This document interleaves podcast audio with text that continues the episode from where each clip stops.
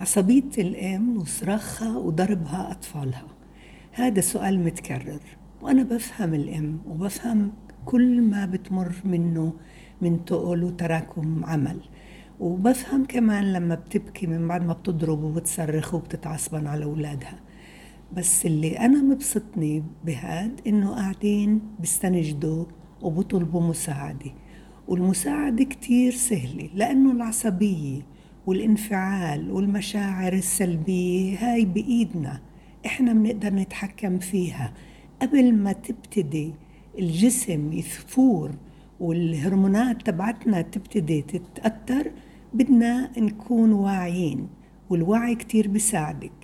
الآن هنا المشكلة تبعت الأم إنه هي كانت عندها بنت وديعة مطيعة مشاركة متعاونة، يعني مثالية بالوصف للبنت.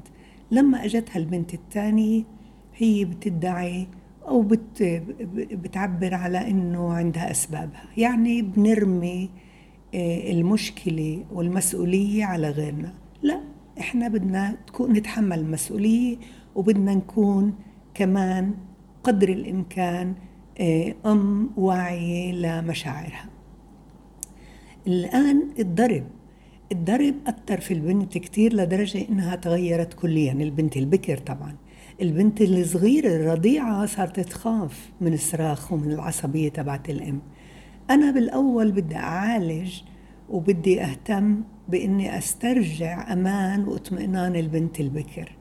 فأنا بنصحك لكل أهل، لما ولد في ولد أول اللي أجا من بعده ولد تاني تزعزع كل أمانه، لأنه الحضن صار فيه مشاركة وزيادة تغير مزاج الأم. فللبنت الكبيرة بدي أطلب من الأبو أو حتى من الأم إنها تركن على الأبو إنه يكون عند الرضيعة، ونطلع مع البنت الصغيرة على حديقة عامة نشعرها في إنه إحنا بس لإلها كيف كنا قبل. وهذا كتير هوين، وفعلا تسترجع أمانها واطمئنانها. وأنا من تجربتي مع كتير أهل، هذا المشوار اللي فيه البنت بتلعب وبتكون لحالها من غير اللي دخل لحياتها وسرق حضن أمها مع واحد من الأهل، برجع لها إيمانها واطمئنانها. وإذا منقدر نسمع لها ونصغي ونصمت كمان، هذا واحد من العلاجات اللي فيه الطفل بتسترجع أمانها. الآن بقي علينا كيف نتحكم بكل انفعالنا العصبي، وخصوصاً الضرب. كتير كتير بتتأثر الأم لما بتضرب أطفالها، وبتعرف إنه الضرب أول إشي بيساعدش إنه يربي، مش تدريب للتربية، وبنفس الوقت بتراكم عليها مشاعر الذنب وجلد الذات.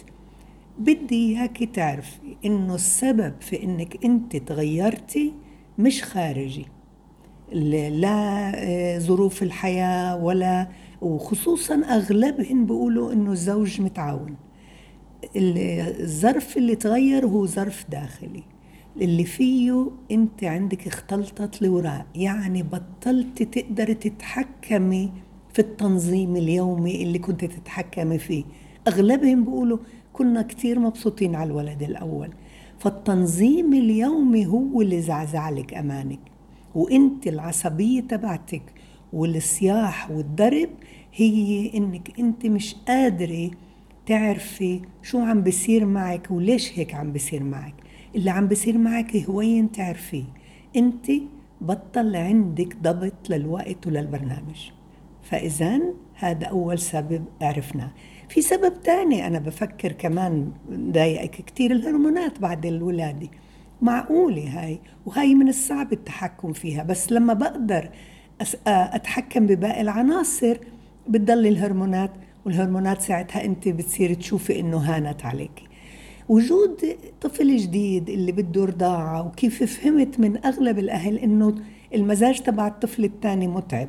الولد كان الأول أعطاهن أمان وأعطاهن إنه بقدرين يتحكموا بالوقت، فكمان هذا واحد من الأسباب.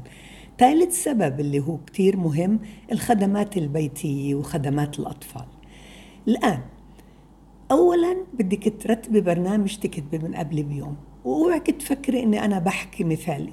أنا لحد إسا حياتي إذا بدي أكون أنا ناجحة أنا لازم يكون عندي برنامج يومي. برنامج اليومي لأنه عندنا كتير مهام، علينا كتير آه نقدم خدمات، فالبرنامج اليومي بريحك كتير. إذا في حدا يساعدك كتير كمان بريحك، ومليان الآن إنك أنت منك حدا بيساعدك ومنك أنت بتساعديه هذا اللي بيساعدك، فبصير عندك امتنان بإنك أنت قاعدة بتعملي لبني آدمي اللي هي بحاجة لدخل مدخول. هي بتساعدك بتنظيف البيت مثلا، بالغسيل، بالاعتناء، وأنت بتكوني متحكمة بكل عناصر المتغيرات اللي صارت في بيتك. أهم من هدول كلهن، وأنا بهمني كتير إنك تعرفي إنه في عندك أنت حاجات، أنت عندك حاجات عاطفية. أنت كنت بني آدم اللي كان مبسوط في هواي، في موهبة، في رياضته، في الاعتناء بصحته، الاعتناء بجسمه، هذا ما تنسي. وكمان مهم جدا إنك تعملي استراحات. الاستراحات بتخليكيش يصير في عندك تراكم عاطفي سلبية، اللي بتصير بدك تعبري عن عاطفتك، عن مشاعرك، عن ضيقك، فبتعبري بإنك بتصير تصرخي وبتصير عصبية وبتضربي.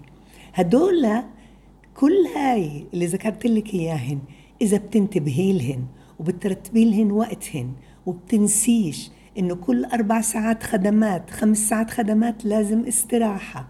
الاستراحة إما بكتاب، إما بجلسة رايقة، إما بأي تنفيس بتحبي تعمليه، أو بهواية أو بموهبة، موسيقى. المهم إنك تعملي استراحتك لربع ساعة مش أكتر، إذا في نص ساعة بتكون أحسن وأحسن. ما تنسي أهم إشي إنك تكوني واعية لحياتك الشخصية، لمواهبك، لحاجاتك العاطفية، حتى إنك تصيري تقدري تحطي أصبعك على سبب اللي خلاك تثوري وتكون عصبية. وهيك بترجع حياتك رايقة، لأنك شفتي إنه طفلتك معتنى فيها، خصوصاً البكر، عم ترجع تدريجياً لطبيعتها المتعاونة، المشاركة، الوديعة، وإنت قاعدة بتكوني يقظة لكل انفعال بصير عندك لحتى تتحكمي فيه.